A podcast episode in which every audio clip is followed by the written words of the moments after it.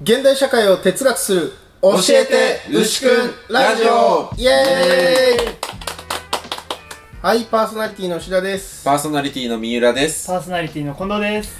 ということですね。はい。はい。今回は長丁場になりますよ。おー。ー。あの、おそらく、うし教えて牛くん史上一番、えー、YouTube っぽい企画。マジで？な、何やるんだろう？怖いな。はい。題しまして、ははいい。新書100冊紹介するまで帰れません えー、マジ ?100 冊やっちゃうの？前にね、あのー最強の読書術、はい。うん。買うっていう動画を出しまして。まあそこで、とりあえず無作為に、あの、ブックオフでね、うん100円の新書でいいから、うん新書100冊買いましょう、みたいな。うんうん。そういうことを、この、教えて牛くんで紹介したことがありました。うんありましたねやったね。それはなんか比較的好評な動画でね、うん。あの、伸びたんですけど、まあね、人にね、100冊読んだ方がいいですよとか、まあ言ってるんだったら、うん。俺ら3人でね、合計100冊紹介するぐらい、うん。まあ造作もないと。まあ、朝飯前だと。朝飯前だと。できなきゃおかしい。うんできなきゃおかしいと。一人当たり100冊読んでるっていうことを言ってるわけだからね。そう。だから、まあ一人33冊ずつ紹介して、うん。いこうとはい。いう企画になります。果たして終わるのか。やばいよね。なんか、一冊1分って考えても100分だけど、うん1分で紹介できんのか？できないね。うん。うん。だからなんか、まあちょっとやってみないとわかんないんで、はい。まあとりあえずやってみようかなとやってみましょうか。思います。はい。ではですね、早速中身に入っていかないと100冊紹介しきれないんですが、はいはい。まずはですね、うん新書って何っていううん。ほうほうほところからお話ししていきたいかなとう。思います。うん。なるほどね。うん。新書って何ですか？新書って何なんだろう？定義あるの？一応ね、まあ、調べると、新書版っていう、新書のサイズのことを言うらしい。うん、うん、うん、うん。あの、まあ、ポッドキャストをお聞きの方はちょっとわかんないかもしれないですけど、新書って調べてください。あの、まあ、長っぽそいうん、形だよね。これ結構日本独独独特のサイズ感っていうか、うん、うん。この新書版っていうサイズうん。のことを、まあ、一応新書というと。なるほどね。うんただ、まあ、いろんな各出版社がね、うんまあ、岩波とか、中高とか、講談社とか、まあ、いろんなところが新書を出してるわけだけど、うんまあ、新書っていうのは基本的には、こう、なんていうかな、割と専門的な知識を、うんまあ、入門的に、うん。なんかこう、サラリーマンとか、うん。まあ、普通に働いてる人とかが電車でちょっと読んで、へーってなるぐらいの、まあ、難しさで書いてあるっていうか、うん、う。うんん。まあ、難易度低めってうん、うん。いうね。まあ、もちろん、超難しい新書もあるんだけど、うんうん昔になればなるほど難しかったり、うん。みたいな話をしましはい。た。はい。ただ、まあ、手に取りやすいし、うんまあ、入門的だしっていうことで、まあ、100冊読むと、その、自分の、こう、知識とか、教養の幅が広がっていいですよね、みたいな。話を前にしました。そううん、う。。うんん。あの、もともと興味持ってた分野じゃない本も100冊っていうと手に取るようになるから、うん。そういう新しい発見があるのもいいことだよねっていううん。そうそうそうそうそう。感じでしたよね。そんな感じでした。ちなみに、うん。三浦くんとか近藤は、うん新書ってどういう風に読んでる？どういうふうに、えっと、自分の専門に近いものか、そうじゃないかで違うんだけど、はいはい。専門に近いものは割と普通の専門書のまあ入門じゃないけど、うん。ちょっと下調べとか原書で読んで全然分かんなかったやつを、うん後からこう例えば風光を読んで分かんないなじゃあ風光入門買ってこうペラペラめくって勉強しようみたいなはいはい。方、まあ、専門っていうのは研究に研究そううんうん。専門じゃない全然、あの専門的に勉強してないようなジャンルだと、うん。割と電車で読んだり、うん寝る前にちょっとずつ読んだり、うん楽しみみたいなはいはいはい。こうドキュメンタリーを見るみたいな娯楽として読むことが多い。はいはい。うんそういうテンションね。うんなるほどなるほど。まあ割といろんなところでざっくばらんに読んでるって感じ。うん。うん、うん、うん。三浦くんはどんな感じ？いや、でも同じような感じじゃないかな。とりあえず気になる分野うんの専門書を読みたいと思った時に、はいはいその前に新書があったら、それをちょっと軽く見てから、うんなんか調べたりするっていう。なるほどね。うん。なんかそういう感じで読んでるね。はいはいはい。まあそういう意味では俺も同じかな。うん。うん。まあ俺の場合はなんかあんまり新書は最初から最後までは読まなかったりすることが多い。うん。二人もそうなんじゃない？まあ、かいつまんで読んだりうん。面白そうな章だけとか、そうそうそうそう。だそのことについて、まあ一応知っとかなきゃいけないなって時に、うんまあひとまず買って、まあ必要な情報のとこだけ読んだりとか、うんうんまあ、いつか必要になるかなと思ってとりあえず買っとくみたいな。うんまあそういう感じ。目次だけ先読んどく、そうそうそうそうそうそう。だからまあ感覚的にはちょっとジャンクフードに近いっていうか、俺はね。うんなるほどね。うんじゃあですね、うんえー、まあ始めていくんですが、はいまあ一応ルールとしては、はいえー、近藤さんから、近藤さん、三浦くん、牛田の順番で、えー、紹介していくと。うんただ、なんか、誰かが紹介したものについて、まあ、関連した新書がある場合は、うんそこにもう乗っけて、どんどん乗っけて、紹介しても OK。うんうん。みたいな感じ。はい。はいはい。でいきます。あとね、ごめん、もう一個だけ、うん。いい？あのね、あの、ちょっと申し訳ないんですけど、あの、この家がですね、この、ここだけ見ると、すごい本棚が大きくて、なんか広いところで撮影してるんじゃないかという、そういう錯覚を皆さんに提供してるんですけど、実際にはかなりね、うん狭い、狭いね。うん、お家で、あの、ちょっとあの、僕の蔵書がですね、まあ結構相当あるんだけど、あの、今おばあちゃん家にね、うん。預けていて、うん。でしかも、まあいろいろあって、あの、うん三浦くんの方も俺のおばあちゃん家に預けてるまあそうですねんっていう謎の状況なので、あの、現物がないで紹介することも多々ありますとうんうん。いう感じで、そこだけご了承ください。はい。はい。じゃあ行きましょうか。はい。じゃあどんどんやっていこうか。うんお願いしますはい。はい。じゃあまず記念すべき第1冊目。はいはい。近藤さんお願いします。お願いします、はいそれは、えー、一冊目はですね、うんえー清水育太郎さんの「論文の書き方」っていう新書めっちゃ売れてるやつ。あ、そうなんだ。売れてるんだ。売れてるっていうか、はい。なんか古い本だけど、古いよね。うん。結構古いずっとあるんだよね。なんか人気のあー、本として。へー。なんか古い、いかつい新書から来るなと思ったけど。でもねそんないかついって感じじゃなくてへ文章論みたいな、はい。はい文章をどう書くのどう書けばいいかどう気をつければいいかみたいなのを割とね優しくハウツーってほどじゃないけどーはいはい。教えてくれる本で。へなんか例えばねあの文章っていうのはうん。空間を時間に変換する技術だってことを書いてーはい。うんうん。こう写真みたいに風景をこうパッと目に映って例えば上の方に山があって下の方に海があるうんみたいな時も写真だとパッて一目でわかるけど、うん文章はそれを線でまず山があって海があって空があってみたいに一本の時間線で繋がなきゃいけない。うん。これの順番をどうするかとかいうことが大事なんだ。はいそこを意識しなきゃいけない。みたいな、割とね、具体的に、こう、その読んだ後にそれを元にして文章を書いてみたいって思わせてくれるような技術がいっぱいで、へだいぶ勉強になったんで、覚えていて。ー、なるほどうんうね。んそれは面白そう。もうちょっとパッと読んでみようかな。うん。なんか、書き方系ある他に？書き方系。別になければいいんだけど。いやーもうありすぎて。あー逆にね、うん、論文の書き方系がありすぎて。確かに。うん。あのー、あれだよね。最近だと、小熊英二さんが論文の書き方みたいな本を出してるよね。そう。えっ、と、講談社、講談社現在新書から出てて、まあ、小熊英二さんといえばね、うん。あのー、ドンキみたいなうんうん。新書で有名だけど、有名なの？いや、有名でしょ。例えばこのね、社会を変えるにはっていうね。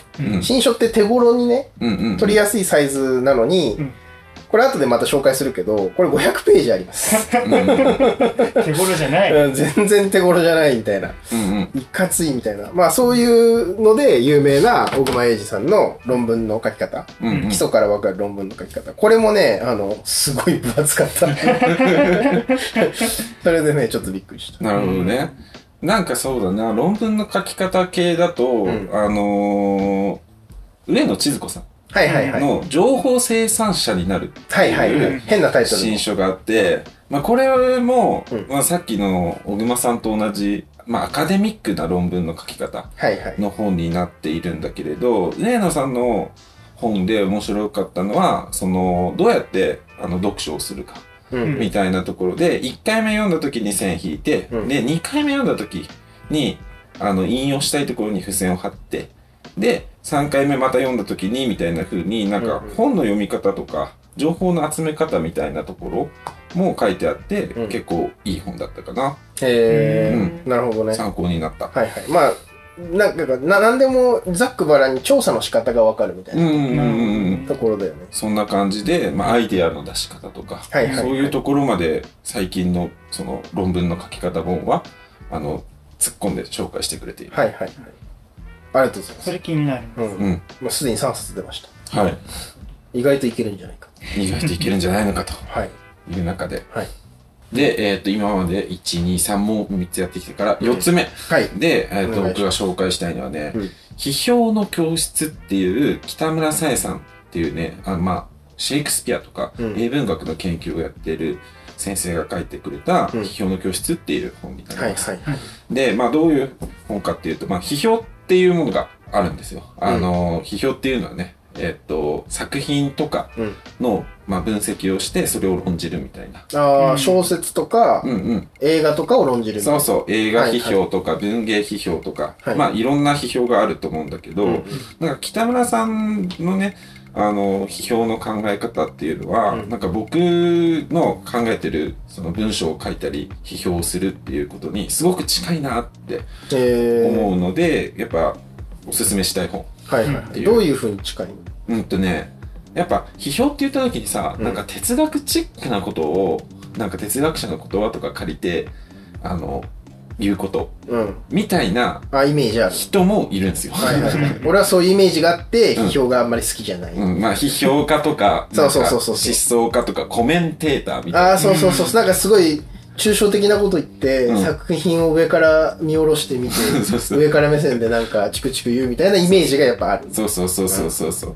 で、なんかそういう感じじゃなくて、はいはいやっぱ僕が大学とかで勉強してきた映画の勉強とかっていうのは、もう作品をひたすら精読する。なるほどね。うん。もう作品にはこういうものが映っていて、うんうんうんこういうことが書かれていて、うんうんっていうことをひたすら、こう、丁寧に丁寧に読み取って、うんそこから何が読み取れるのかってことを文章に書く。はいはいはい。うん、だから、なんかその、外の理論を使って論じるというよりも、作品から教えてもらう。はいはいはい。まあ、そういうスタンスだよなってなるほどね思うんだよね。はい、徹底的に映画を見る。そうそうそう徹底的に小説を読む。そこからスタートするみたいな書き方。そうそうそうそう。はい、だからそういう、なんか意味で、なんか文章の書き方っていうのはまず見ることとか、うんうん観察することから始まるよっていう、うんまあ入門書になってんじゃないのかなっていうのが僕なりの紹介の仕方。はいはいはいで、まあおすすめの本になります。はいはうんなるほど。い。すげえ面白い本だったな。俺も読んだけど。うんいいよね。うん読みやすいし。そうそうそうそうそう。あとやっぱ批評を書いている人だけあって、文章自体もその本として面白い。うん、面白い。すごい面白い。し、もう、あの、北村さんはなんか、まあ、サエボーっていう名前でうん。ツイッターやってるけど、ちょっとなんか、狂狂気的なレベルで、うん。あの、批評文書きすぎじゃないみたいな。書きまくってるし、さえにさえまくってるあ、そうそうそうそう。すごいんだすごいよねうんすごいなと思います。うん。なるほど。はい。ちょっと気になります。それに関連してだとね、うん。特にないですね。いやいや、なんかありそうだなと思ったんだけど、あ、でもなんか、そう、だから批評ってどうやってやりゃいいのみたいなうん。のが結構前から気になってたから、作品をどう論じたらいいのみたいな。うんはいはい。そういう観点からいくと、あの、中高新書から出てるやつなんだけど、うん批評理論入門、うんうんうん。フランケンシュタインうん解剖講義っていう、うんこういうのがあって、これは読んだな、俺。うんうんうん。なんて人が書いてるえっとね、広野由美子さん。が書いてる本なんだけど、これね、結構ガチだっガチだった。た。うん結構難しかった。学術的な感じ。そうそう、結構学術的な感じだったから、なんか、そういう意味では、まあ、これもガチなところを知っていって、まさにこう、フランケンシュタインを真剣に読んでいくみたいな本だからう、んうん。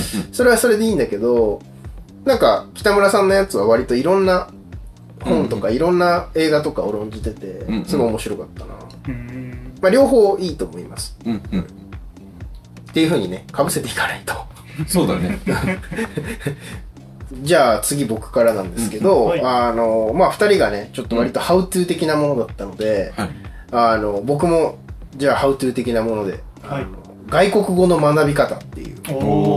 渡辺翔光さんっていう人のうんうん。本で、まあ、これもかなり古いんだけど、うんこれね、ただの外国語の学び方じゃないんですよ。ううんんどういうと？これね渡辺将光さんっていうこの外国語の学び方書いてる人がうん。仏教学者なの。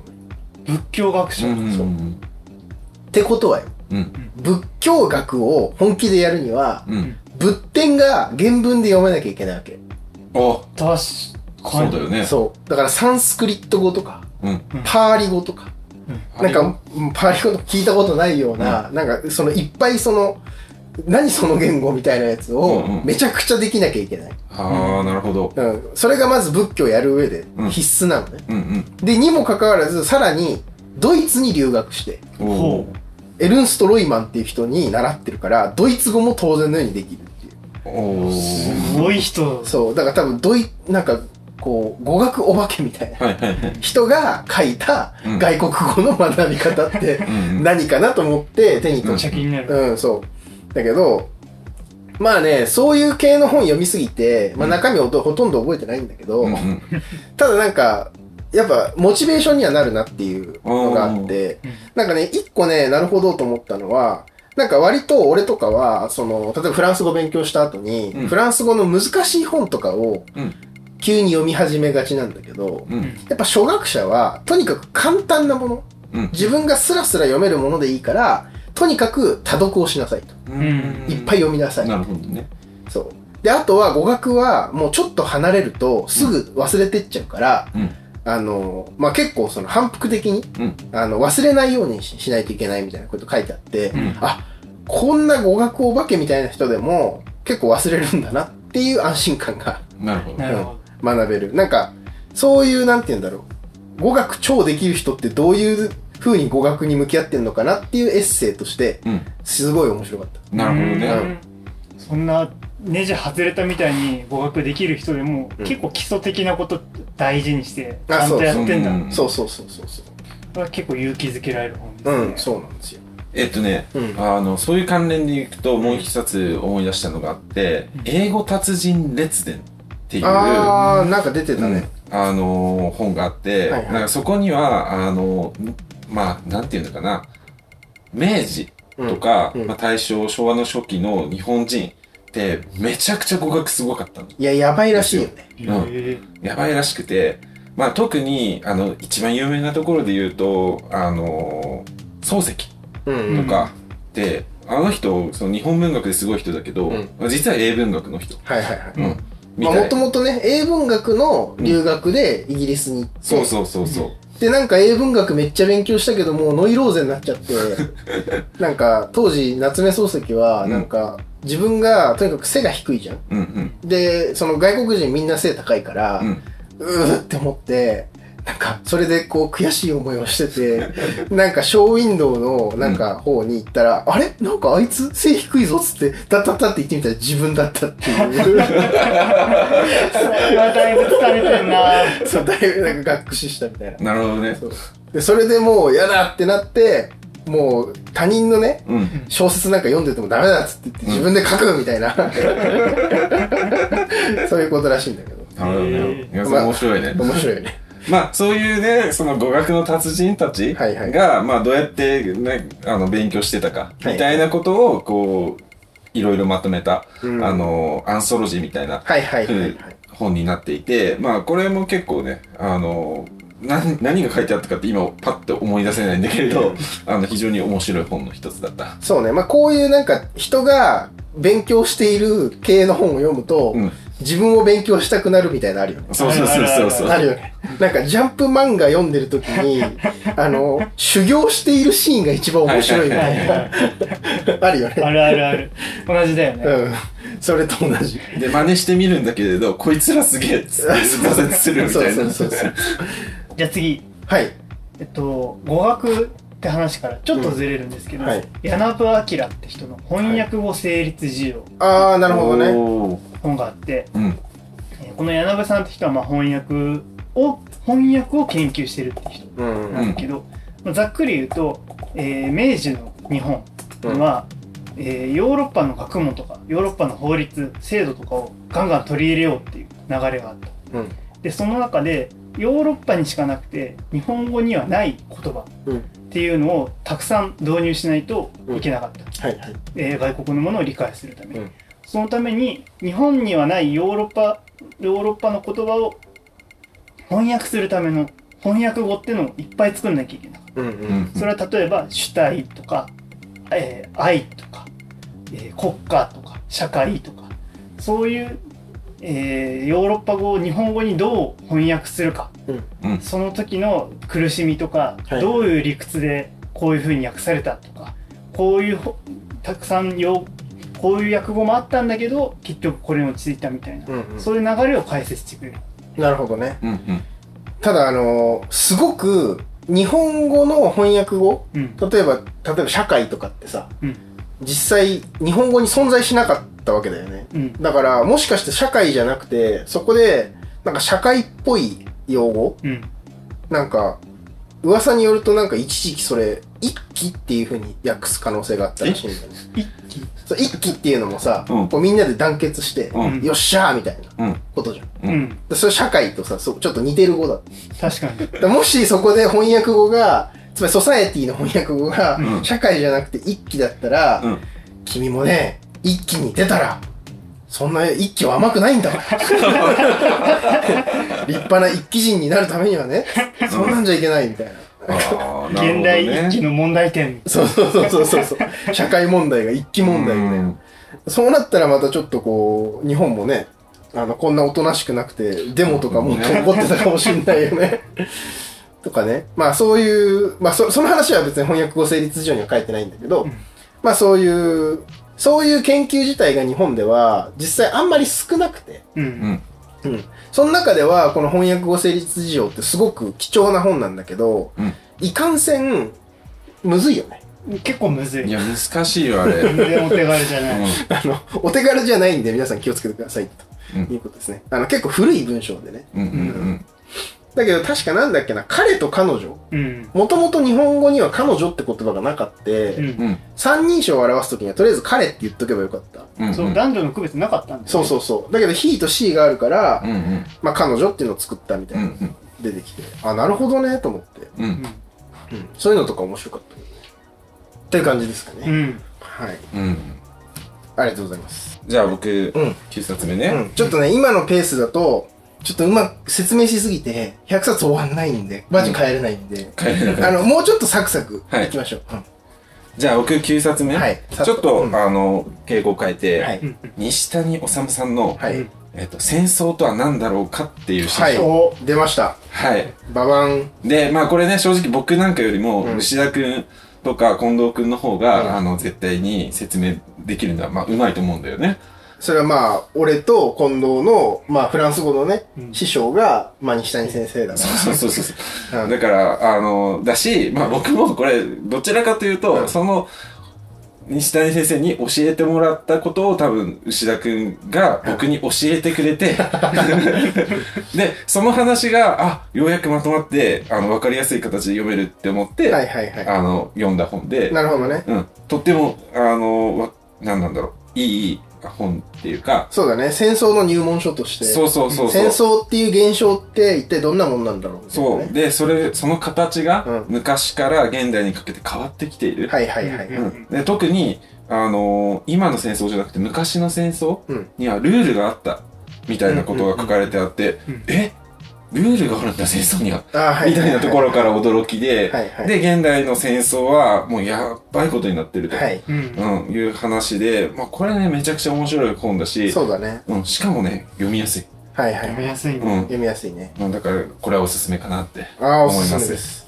まあ、これ関連して言えば、うんまあ、西谷治さんの、まあ、はい同じ、治さん、西西谷先生の、うん。えー私たちはどんな世界を生きているかってうんいう新書があって、うん。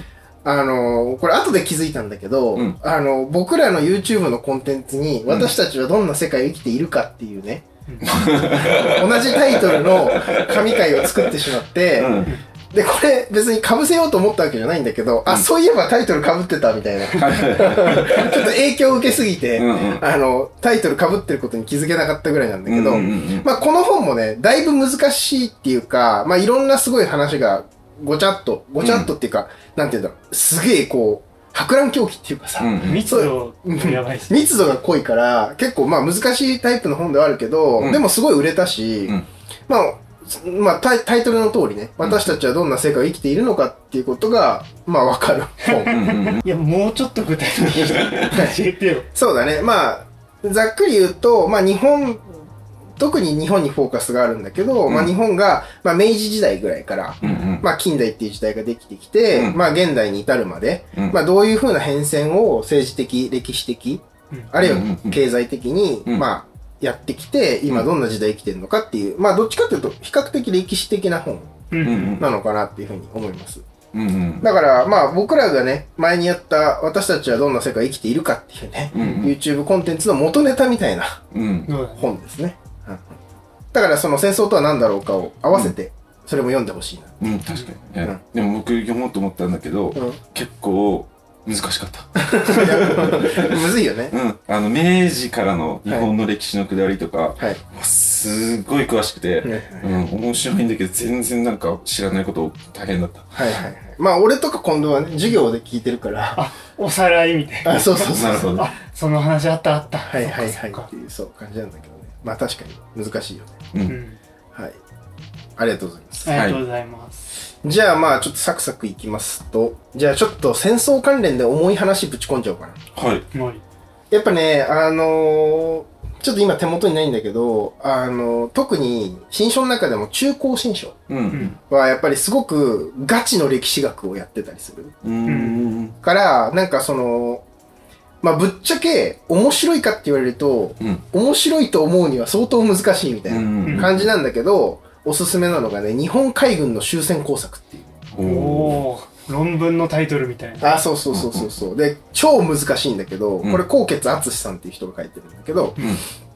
これはね、まあ、ざっくり言えば、うんあのー戦後さ、うん日本の、特に陸軍の将校だった東条英機が、うんまあ、永久戦犯として、うん。うん。まあ、悪人代表みたいな風にうん。されるわけじゃん。うんだけど実際には、あのー日本って島国だから、うん。他国に勝手に侵略していくには、うん。海軍じゃなきゃ無理なんよ。ああ、確かにそりゃそうだね。そう。だから本当の責任は海軍にあるはずなの。確かに。うん。で、この海軍と、うん。そしてまあここで言っていいかわかんないけど、宮中グループと、うんあと、まあ当時の政治家、官僚とかが、まあ結託して。あの、戦後、俺たちが永久戦犯として裁かれないで、うん。まあアメリカ産のね、ある種手下として、うん。やっていくにはどうすればいいかっていう終戦工作をする。うん。うん。おーで、全部責任を陸軍に押し付けたっていう話なんだけど、なるほど。そう。やばい話だ。やばいやば話。い話。そう。っていうやつです。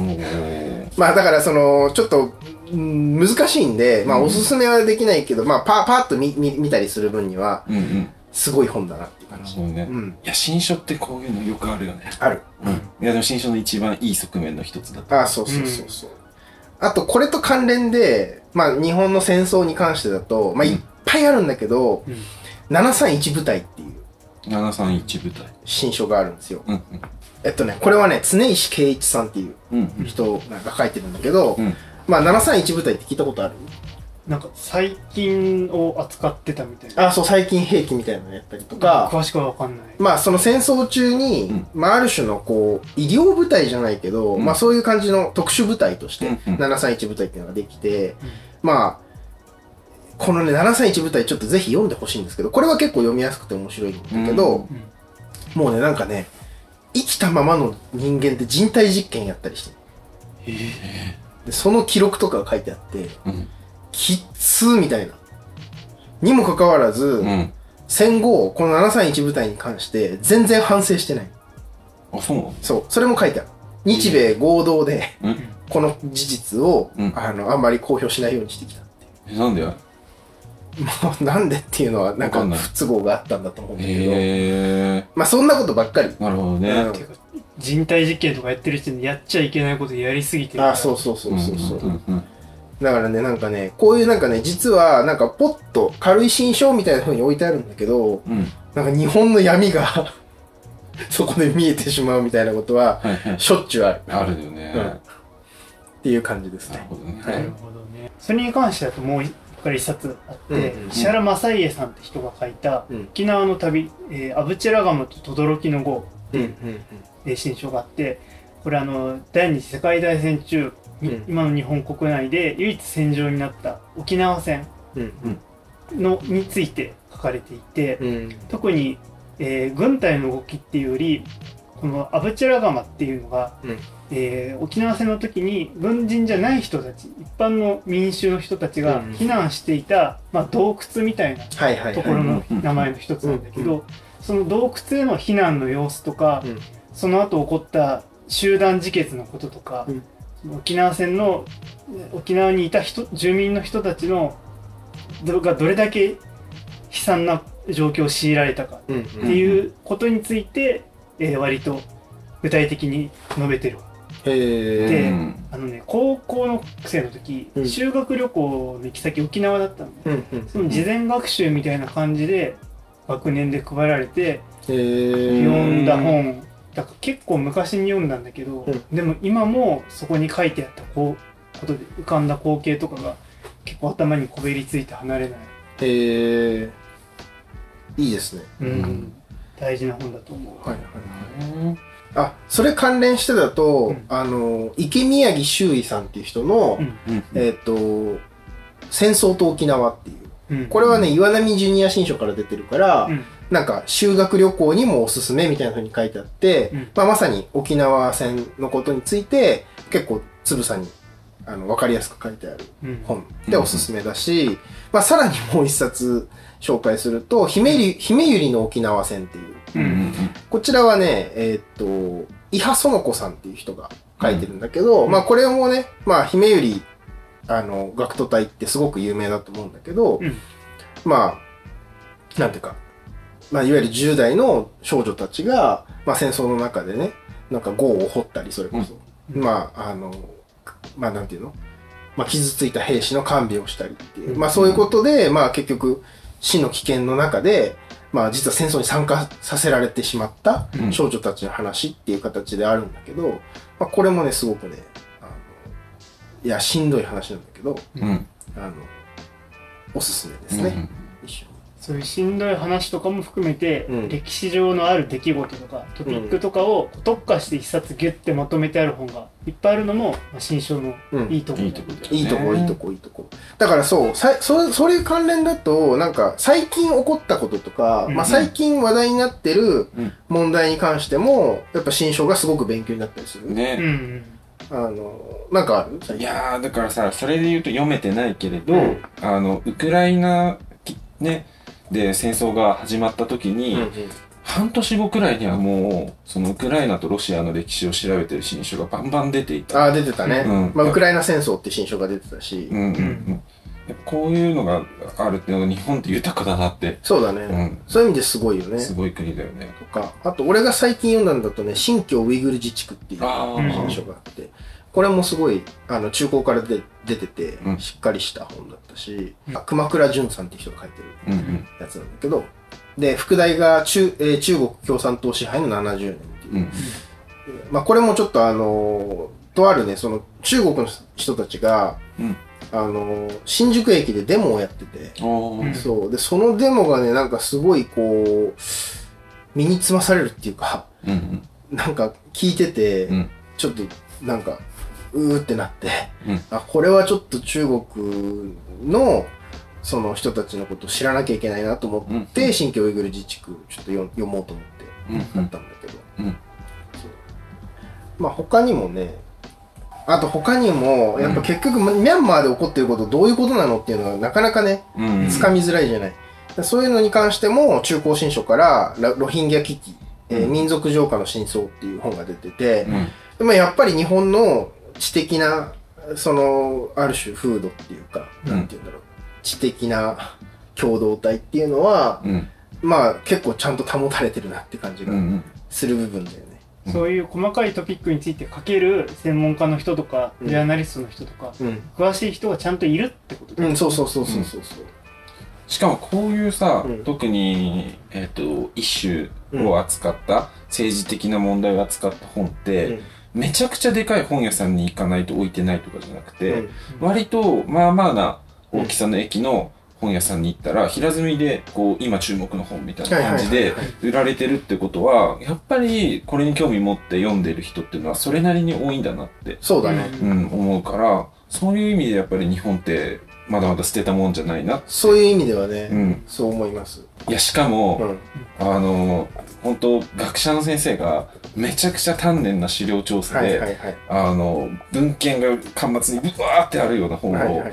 こんなスピード感でバンバン出してくるんだっていう、あこの国す、やっぱすごいなって、そうだね。うん、思うところがあるな。それはあるねうん。確実に。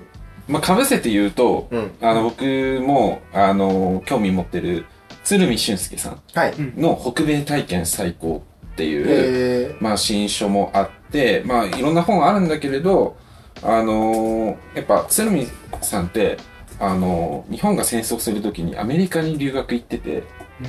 で、まあ、あの、そのまま日本に送り返されて戦争参加しした、まあ、知識人なんだけれど、まあ、ね、鶴見さんはこう、その時に、こう、いろんな知識人たちが同時代時、同時代で、いろんな知識人が転校しちゃう。うん。転校っていうのはこう、反戦争ってやってたのに、うんいや、戦争やった方がいいっていうふうに意見変えちゃうっていううん。ことに問題関心を持っている人で、まあ、その鶴見さんは自分がね、なんでそんな意見を変えずに、自分の中で守り続けられたのかってことを、ひたすらずっと考えてるような、そういう自分の中の誠実さをね、つらつら書いていくようなエッセイをよく書くんだけど、これはこれで、そのアメリカで、うん。あの当時虐げられていた黒人とかうん。のことに、こう、フォーカスをして、北米体験、北米で見てきたものっていうものを記述していくエッセイになっていて、結構いろんなヒントが得られる本で、はいこれもおすすめです。ちょっとタイトルが聞こえづらかったんで、もう一回いいですか？えっと、鶴見俊介さんのうん。北米体験最高えー、なるほどね。本ですね。あの、北米での体験をもう一回考えるみたいな。そうそうそうそうはいはい。そういう本です。はい。ありがとうございます。はい。そういうね、体験記とかエッセイものみたいなのうん。うん。一定数あるはいはい。うん新書。で、かぶせて言うなら、応援、めっちゃ、めっちゃ被ってくるな。もうね、こうやってやんないとね、終わんないからね。終わんないから終わんないということに気づき始めましたね。はいはい気づいたんで、あの、大江健三郎さん、はい。うん小説家のうん大江健三郎さんが結構新書でうんエッセイをいっぱい書いていて、はいはいはいはい。書いてるね。えー曖昧な日本の私とか、あ日本の私からの手紙とか、うん。あ。ちょっと今そうどんどん、どんどん稼ごうとしているな。大江さんで行くと結構稼げるもんね。だって、沖縄ノートとか、広島ノートそうとか、そうそうそう。オッケーオッケー。ちょっと待って、今メモしながら言ってるから。曖昧な日本この、の私、ね。はいはいはい。あと、日本の私からの手紙、日本の、日本の、ちょっと待ってね。で、今出た、沖縄ノートと沖広島縄ノ。ートと広島ノート。まあ、沖縄ノート、広島ノートとかはね、うんこれもザ新書みたいな。ザ新書だうん、ね。新書の古典だよね。うん。それぞれ、うんえー大江さんが、例えば広島であれば広島の原爆の、うん。えー原爆の被害者の人の治療に当たってたうん。お医者さんのところに取材に行ってうん話を聞いて考えたことうんとか、沖縄ノートであれば沖縄の反基地運動とかうん。やってた人に直接話を聞きに行ったり、うん。その人が東京に来た時に一緒に話したりしてそういうのをか過去書いてまとめてる、はいはい。まあ、半分ルポルタージュ半分エッセイみたいなうん。シリーズ、うん。で「曖昧な日本の私」と「日本の私からの手紙」って方は、うん。えーどっちかっていうと一つのトピックっていうよりも、うん。大江さんがその日本文学とか、うん。その日本っていう国のまあ特徴というか状況ってどんな感じだろうっていうのをエッセイで考えたり、えー外国の小説家の人と手紙のやり取りをしてうん話し合ったり、そういう過程を新書としてまとめた本なるほどうんね。ですね。はいはいはい。まあ、大江さんはね、やっぱエッセイの書き味もすごく面白いし、うん。なんかあの、最近小説読んでるけど、大江さんの。うんもうちょっと何言ってるか全くわかんないっていうか、ちょっと前衛芸術すぎるだろみたいなところがまああるんだけど、うんまあエッセイはね結構比較的読みやすいし。そう、読みやすいというか、なんかもうちょっと優しい感じというか、うん誠実で、こう、おろおろしながらも一歩一歩うんうん。自分で足を踏みしめて書いていって、はいでもそのオロオロしてるところもちゃんと見せるみたいな態度の人かなって思います。はいはいうん。ありがとうございます。ありがとうございます。あのここまでで23冊なんですけど。おー、4分の1もいまあでもまあ4分の1来たか。来ましたね。うん、うん。まあちょっと 今途中から矢継ぎ早に 今ね。もう出さないと終わんねえみたいな、大江さんで4冊買った。まあ、そういう企画だから。そうだね。うん。はいはい。OK じゃあ次三浦君。お願いしますまあ、その、ね、いわゆうん。る体験記とかうん。っていうものに関連をして、うん。うん、言うのであれば、その、電気うん。みたいな、あの、いい本っていうのも新書にはあるなって思っていて、ね。はいはい。うん。で、それが、あの、哲学者のうん。ハンナ・アーレントについての、うん。まあ、ハンナ・アーレントっていうタイトルの、あの、矢野久美子さんが書いた新書がありまして、はいはいはい。これがね、あの、びっくりするくらい、やっぱり、面白い。いい本だよねいい本です。あの、ね、ハンナ・アーレントって、その、ドイツのユダヤ系うん。に生まれた、あの、女性の哲学者うん。なんだけれど、その、ドイツのユダヤ系に生まれて、えっと、戦争うん。を、何なんだろうな、戦争を経験しているっていうか、あの、ユダヤ人虐殺に、えっ、と、巻き込まれないるギリギリのところでアメリカに逃げていく。はいはい。まあ、そのストーリーから、その戦後、うん。まあ、どういうふうに思想を紡いでいったかっていうのを、ある種の伝記として、一冊の短い新書の中に収めていて、はいはい。めちゃくちゃ感動的なんだよね。うんなんか感動的だよね。うん。うん。なんか特にね、やっぱりそのユダヤ人コミュニティの中で、いろんな知的なつながり、友達うんうん。とのつながりが書かれてあって、はいはい。あの、有名なところで言うと、うん。ベンヤミンっていうね、人はいはい。がアルター・ベンヤミンっていう思想家がいてね。そう。ん。で、その人の、まあ、何なんだろうな、意向っていうものを、そうだね、移行に結局なってしまう、そう、最後のね、歴史哲学テーゼっていう論文を、預かって、アメリカに行って、うん。出版する。みたいな話とか、うん。まあ、師匠との対立とか、そうそう。もういろんなことがありまして、ね。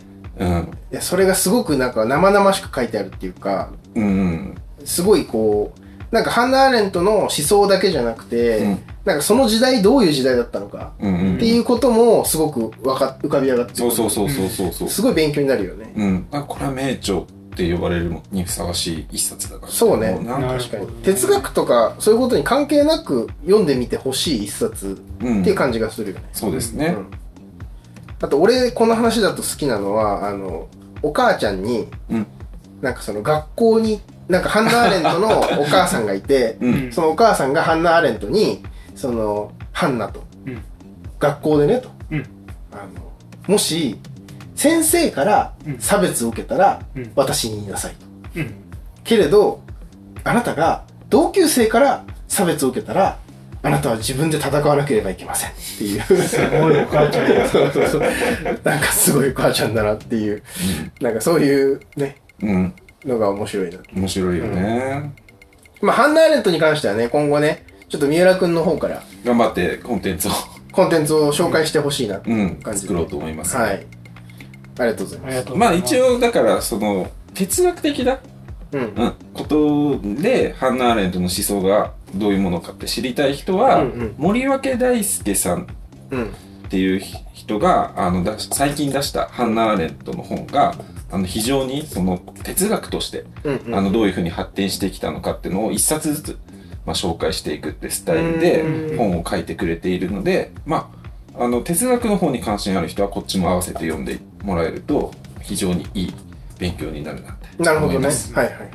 あ、それで言うと、哲学、哲学をもう出していいんだったらいくらでも出てくるんだけど、そう、あの、そう、哲学をね、やりすぎると、哲学の本ばっか紹介してもらってそうるからそうそうそう。ちょっと抑制しつつなんだけど、うん。あの、まあ、ハンナ・アーレントってやっぱ当時ドイツのうんうん思。想家だったから、うんまあ、いわゆるドイツの現代思想っていうか、ドイツの割と比較的現代的な思想として、うん。まあ、ハンナ・アーレントの身近に、はあのーそれこそさっき言ったベンヤミンメンヤミ。もそこに参加してたフランクフルト学派っていうのが、まあ、あって、うん。そのフランクフルト学派についての新書も結構良かった。うんうんうん。と思よかったね、うんあれも。あーまあです。ちなみにその本の作者は細見和之さんっていううん人なんだけど、細見和之さんのフランクフルト学派っていう本なんだけど、なんかね、あのー結構日本だと、フランクフルト学派で有名な人だとね、まあ、一番わかりやすく有名なのは、ホルクハイマー・アドルノうんですとか、まあ、あとベンヤミン。うんそれから、まあ、最近だとハーバーマス。ううんんうん。まあ、いままだ生きてるんだけどね、ハーバーマスは。とか、あと日本で一番こう、一般的に読まれてるのはおそらく今はフロムだと思うんだよね。あエイリヒ・フロムもそうなんだフロンフランクフルト学派。なるほどなんだけど、で特に愛についてとかが読まれてると思うんだけど、うんあの、そのフロムの思想っていうのが割としっかり書かれてて、うんそれがね、実はなんか意外と面白いなって思ったうんうんところです。なるほどね、ありがとうございます。はい、ありがとうございます。うん。で、えっ、と、じゃあまあ、アーレント紹介してくれたんで、うん。まあ本当は紹介しないつもりだったんだけど、まあ電気的なところをちゃんと追いかけながらって言ってうん。面白い本だと、うん。アウグスティヌス、心の哲学者っていう、うん。えー、井出村和彦さんっていう人が書いたうん。新書があって、うん。これね、面白いんですよ。うんうんうん。あの、アウグスティヌスっていうのは、まあ、中世の神学者。うんうん中世って言ってもね、ほぼ古代だよね。そうだよね。うん。と、世界史でやったと思うけど、ローマ帝国が2つに分かれて、うん。うん西ローマ帝国の方が滅亡するあたりの時代の人。まさに、まさに、まさにその時代の。で、な、なおかつ、アウグスティヌスはアフリカ人。うんうんうんアフリカの人で、そう。でね、なんかね、そのアウグスティヌスの生涯っていうものを見ていくんだけど、うんなんかね、ほら、古代の人だからさ、うんもう今からさ、だいたいさ、1600年とか1700年ぐらい前の。人物なんだけど、うんめっちゃ俺らに似てんのよ。どういうこと？なんかね、アイデンティティクライシスに悩み続ける。えそうなの？そんなことないんだよ。そうそうそう。俺って何者なんだろうしかも神学者でしょ？そう、神学者なんだけど、うんあのーそのいわゆるキリスト教神学者なんだけど、うん神学者になる前のエピソードが書かれていて、ああなるほど。そう神学者になるのって、もっと結構す、え、何歳だっけな？け確かね、30ぐらいで改心するの。あそうなんだ。そう。それ以前は、なんか、よくわかんないけど、マニ教っていう、うんうん。あの、仏教と、うん。えーキリスト教と、ゾロアスター教と、あとなんか当時の民間信仰と、うん。みたいなものが全部ごちゃ混ぜになったよくわかんない宗教を信じてた。で、これでもなんか全然救われないみたいな。うんうんそういうなんかこう、俺はどうやったら救われるんだっていう右往左往する中で、キリスト教の信仰に目覚めていくうんうんんだけど、そのね、物語がね、すごく面白いうんので、あの、哲学っていうよりかは、こういう人物がこの古代にいたんだっていう、うんそういう意味での面白さがある本ですね。なるほどねなんか被せる、被せられるのある。なんかアウグスティヌス。キリスト教系は俺ないからなあ、キリスト教系だ一といっぱいあるな、俺。あ、一冊どうぞ。あ、じゃあ、ね、堀米洋三さんっていうはい。人の「政党と異端」っていうへ本があって、これは、難しそう。まあ、堀米洋三さんっていうのはうん。有名なヨーロッパ中世の研究者の人、うん。へ研究者大家みたいな人なんだけど、まあ、近藤さんの専門でもある。まあまあまあだかうん。らその関係で知ってはい。手に取って読んだんだけど、はい。ざっくり言うと、えー、12世紀11世紀から12世紀ぐらいうんのキリスト教の教会の世界でうんなんかこうカトリック今もあるカトリックのうん。正統的な信仰でもうがっちりした枠組みみたいなものができつつある時代だったのね、うん。それまでキリスト教ってこう教義もあやふやだしどういう制度でその運営していくかみたいなのもあんまり定まってなかったんだけど1112世紀にようやくそれが定まってきた、はいはい。その時代について描いてる本で、うん。でも、そういう政党が定まってくるのとほぼ同時期に異端って言われる人たちはいはい。うんも政党からあぶり出されるようにして、うんやっぱり一つの流れとして成立してきたよっていうなるほどね。物語はいを書いて、はいはい。政党と異端っていうのが初めに政党があってなんかそこから外れて異端ができるんじゃなくて同時成立的なもんなんだようん。うんうんということを書いてる本、え。ん難しそう。まあ、でも単純に中世のキリスト教のうん。状況について、まあ勉強するための入り口としても日本なんで、へなるほどね。なんかその辺に興味持ったら手に取ってみてほしい、え。いやなんかやっぱいろんな宗派とかってよくわかんないところがあるから。アタナシウス派とかうね。んまあ、そういうのがちょっと分かってくるような。アタナシウスさは結構昔なんだけど、その時代だと例えば、バルド派って言われるうん。うん異端とかえ、、ごめん、な何世紀っつうんだっけ？11世紀からあ、12 11世紀、12世紀ね。はいはいはいはい。あ、修道会とかが出てきてそうそうそうそう、まさにね、あの、今もあるフランシスコ会とか、はいはいはいはい。えードミニコ会、はいはいはい。そういう修道会っていうのがどういう経緯で出てきたのか。結構ね、フランシスコ会とかって、当時の考え方的には、割ともう、スレスレ異端みたいうんな。感じだったんだけど、はいはい。だから、教皇、まあ、カトリックの偉い人たちは、それを潰すっていう選択肢もあったんだけど、はいはい。それをあえて修道会っていう形で取り込んじゃうね。取り込んじゃうの。ある程度の思想とか言論の自由をみとか、まあ、行動信仰のあり方の自由を認めた上で、うんでもそれを認められるのはうちらの言うことを聞いた上でだようん。いうふうにある種、まあ、縛りをつける、はいはい。うんその辺の、まあ、信仰のこととか宗教のことってうん。結構その人間の内面に関わることみたいなイメージを僕持ってたんだけど、意外とね政治的なダイナミズムでその辺が決まっていくうなるほどん。ね過。程について、まあ、一個具体例が知れるのなるほど。かなって思う。これね、キリスト教関連で言うと、うんうん。終わっちゃうよ、もう、今おお？マジですか？日。もうキリスト教関連にいくらでもあるよ。まあ、あの、これね、結構相当おすすめな本で、うん。ちょっと被せて言うと、うん。山形隆夫さんのうん。聖書の起源っていうああ。は本があるんですよ。いはいはい。これね、読んだ？飲んでない。え、これね、うん牛くんに教えてもらってうん、チラッと読んだけど。あ、そう。うん。いや、めちゃくちゃ面白くて、うんその、まあ、聖書の起源どこにあるのみたいな話なんだけど、うんなんかね、聖書の読み方がガラッと変わる。うん。つまりなんかそれまで聖書って、まあ、ある種ちょっとつまんない本っていうか、うん。あの、特に、まあ、新約聖書は比較的面白いっていうか、うんまあ、イエスが出てきて、うんイエスがこういうこと言いましたみたいなうん物語だから、うんまあ、知ってる話も多いし、うん。で旧約聖書ってどう読むのみたいな。読んでびっくりだよね。そう。長いし。うん。うん。うん。なんだけど、その旧約聖書に書いてくる、書いてある、例えばなんか、カインとアベルの話があるのね。うん。う。うんん。これは、あの、まあ、いわゆる人類最初の、まあ、人人間とされるアダムとイブの子供たちがカインとアベルで、兄弟なんだけど、うんまあ、どっちがどっちを殺すのか忘れちゃったけど、カインが確かアベルを殺すんだよね。うん。だから兄弟で殺しをしてしまうと。うん。これが、いわゆる人類最初の殺しなんうん。だと。で、なんだけど、これはただの殺人の話では実はなくて、あ、そうなの？そう。当時の民間信仰と関連があると。おーつまり聖書と関係ない信仰と関関関連があって、うん。うん。確かね、カインとアベル、ごめん、ちょっとこれもうる覚えなんだけど、どっちかが農耕民族うーん。を意味意味していて、なるほど。で、どっちかが狩猟民族を意味している。はいはい。うん。で、その、いわゆる狩猟民族がうん農耕民族に打ち勝っていく。うん。うん。あ、逆か。農耕民族が狩猟民族に打ち勝っていくみたいうん。うんな。そういう物語が当時、あの、民間で、そういうお話が出回ってたんですよ。なるほど。うん。それをおそらく聖書は反映してるんだろうと。なるほどうね。ん。こういう話なんですうよ。とか、あとノアの箱舟の話とかは有名だけど、うんうん。ノアの箱舟の話も、これはまあキリスト教徒たちが、こう、びっくりした話なんだけど、うんえーそういうノアの箱舟って洪水が起こるっていう話なんだけど、うん。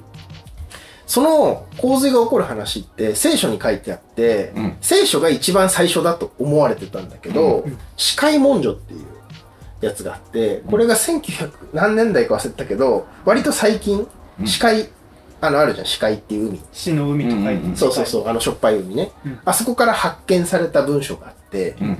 それが聖書より昔の文章なんだけど、うんもう洪水の話が出てくる。うん。うん。ってことは、実は聖書よりももっと昔の神話がいっぱいある。うん。うん。でその昔のいろんな神話の影響を受けて、実は旧約聖書っていうのは成立してるんだとうん。うん。いう話。うん。なるほどね。なるほど。旧約聖書も実はいろんな歴史の反映そうなんだと。そこがね、めっちゃ面白くて。うんなんかね、読み味としてはね、なんかね、なんて言うんだろうな、ミステリー読んでる感じ。あーなるほどね。謎解きっていうか、はいはい。あ、これの裏には実はこういうことがあって、これが書かれてんだみたいな。わかんないけど、ダヴィンチコード的な。あ、そうそうそうそう、なんかそういう感じのワクワク感があって、うんあ、聖書学って結構面白いな。っうんうんうん。ていうのが一個と、うん。あとね、聖書関連してだと、まあ、山形隆夫さんはね、もう素晴らしいエッセイストで、うん。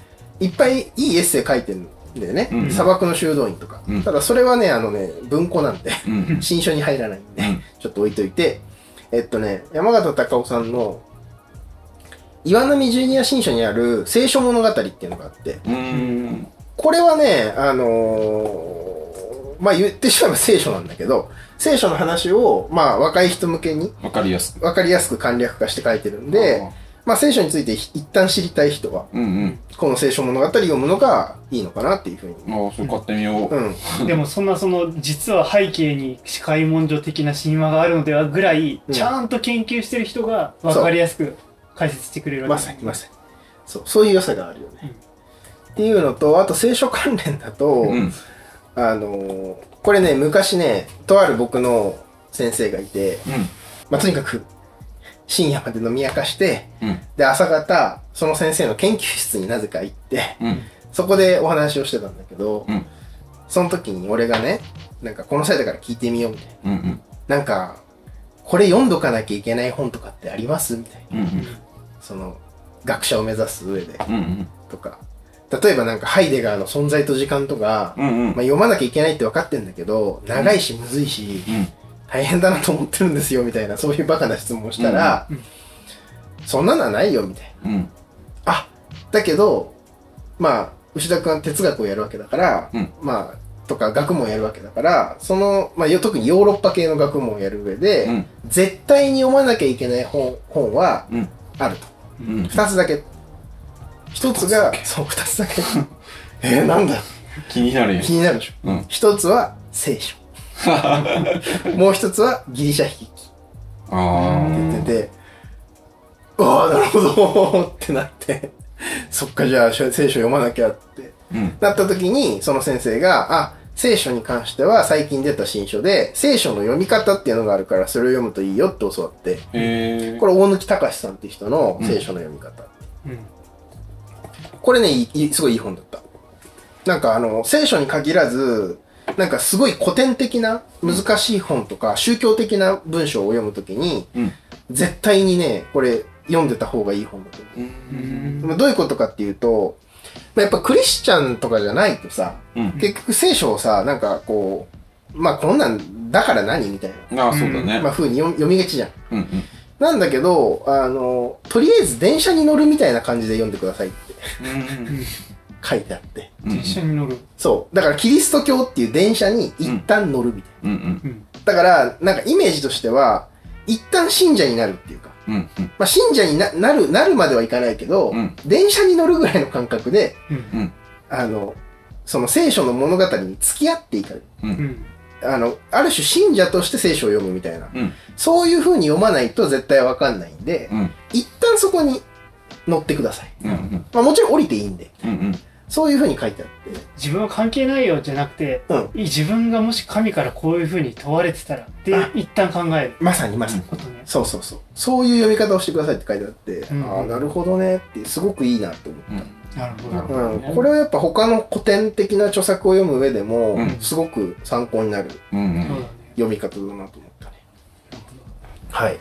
ということで、その、ちょっとすいません。あのーここ2、3年ね、結構あの私、キリスト教の勉強ばっかしてて、ううんん。ちょっと聖書関連のちょ本が、ここでバッて焼き継ぎ早に出てくるんだけど、うん。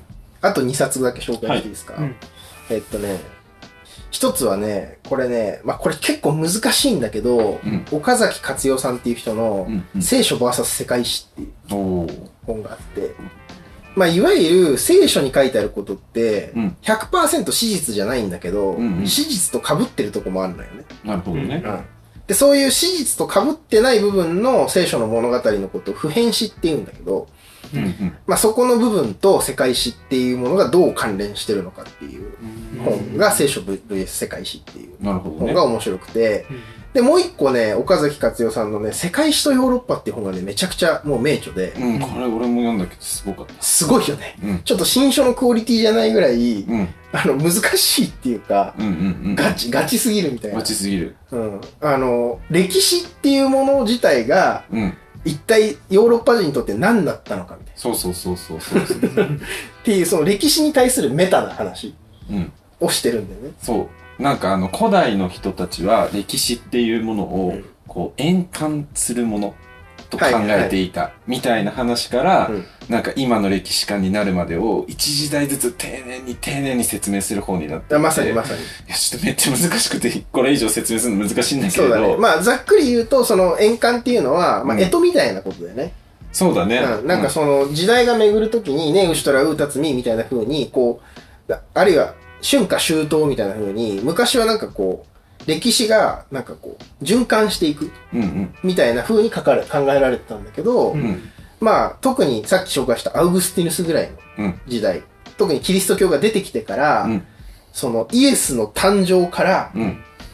ずーっと続く、うん直線的にずーっと伸びていく。うん。つまり0年からあの2000年、2023年っていう風にずっと続いていくような一直線の歴史うん。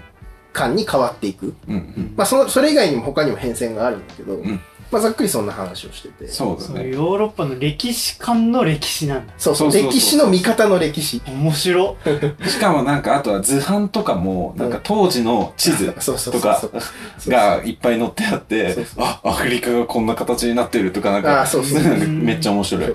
アジアとかほぼ存在しなくて。あ、そうそうそうそうそうそう。しかもなんかギリシャ人たちはアジアには多分モンスターとかがいるみたいな 考えられてた。うん。で、当時の哲学者のアリストテレスとかすらアジア人差別みたいなことすげえ書いてて、うんうん。まあ、ほとんど知らないから、うんうん。そういうものに対する差別みたいなのも、すごい、その、世界史自体に内在してるっていうか、うんそれが面白かった。面白いよね。ねって感じで、はい。ようやくこれで34 34冊ですね冊ですね。じゃあ一旦ここでそうね。そうですね。一旦区切っ、切ってて、ちょっとまた次回、うん。あの、また30冊紹介して。うん。3回ぐらいに分けないとちょっと無理だね、これね。これね、100冊一気に紹介するのは無理だったね。うん。あのね、3冊目か4冊目紹介し始めたあたりでね、もう後悔した。あの、この企画を出したことをこれをね、一本のコンテンツで見ていただくのはね、僕らだけじゃなくて、リスナーの方に申し訳ねえ。長すぎる。そうだね。うん。まあ、ということでね、まあ今回は一旦ここまでっていうことなんですけど、はい。まあ僕らはね、このまま家に帰らずにうん。帰れませんなので、はい。あの、続きを取ります。はい。はい。まあ次回は、なんかその、みんながね、割と若い頃に読んだ新書っていうか、うん。あの、新書と最初に出会ったのはいつみたいな話から、まあまた新書の紹介していきたいなと思いますので、はい。はい。また次回もお楽しみにしてください。はい。まあ、あの、新書ね、あの、皆さんもおすすめの新書ありますよっていうのがあれば、ハッシュタグ教えてるしくんとかで、ツイッターでつぶやいてもらえれば、あの、嬉しいなと思いますので。はい。ということで、はい。ありがとうございました。ありがとうございました。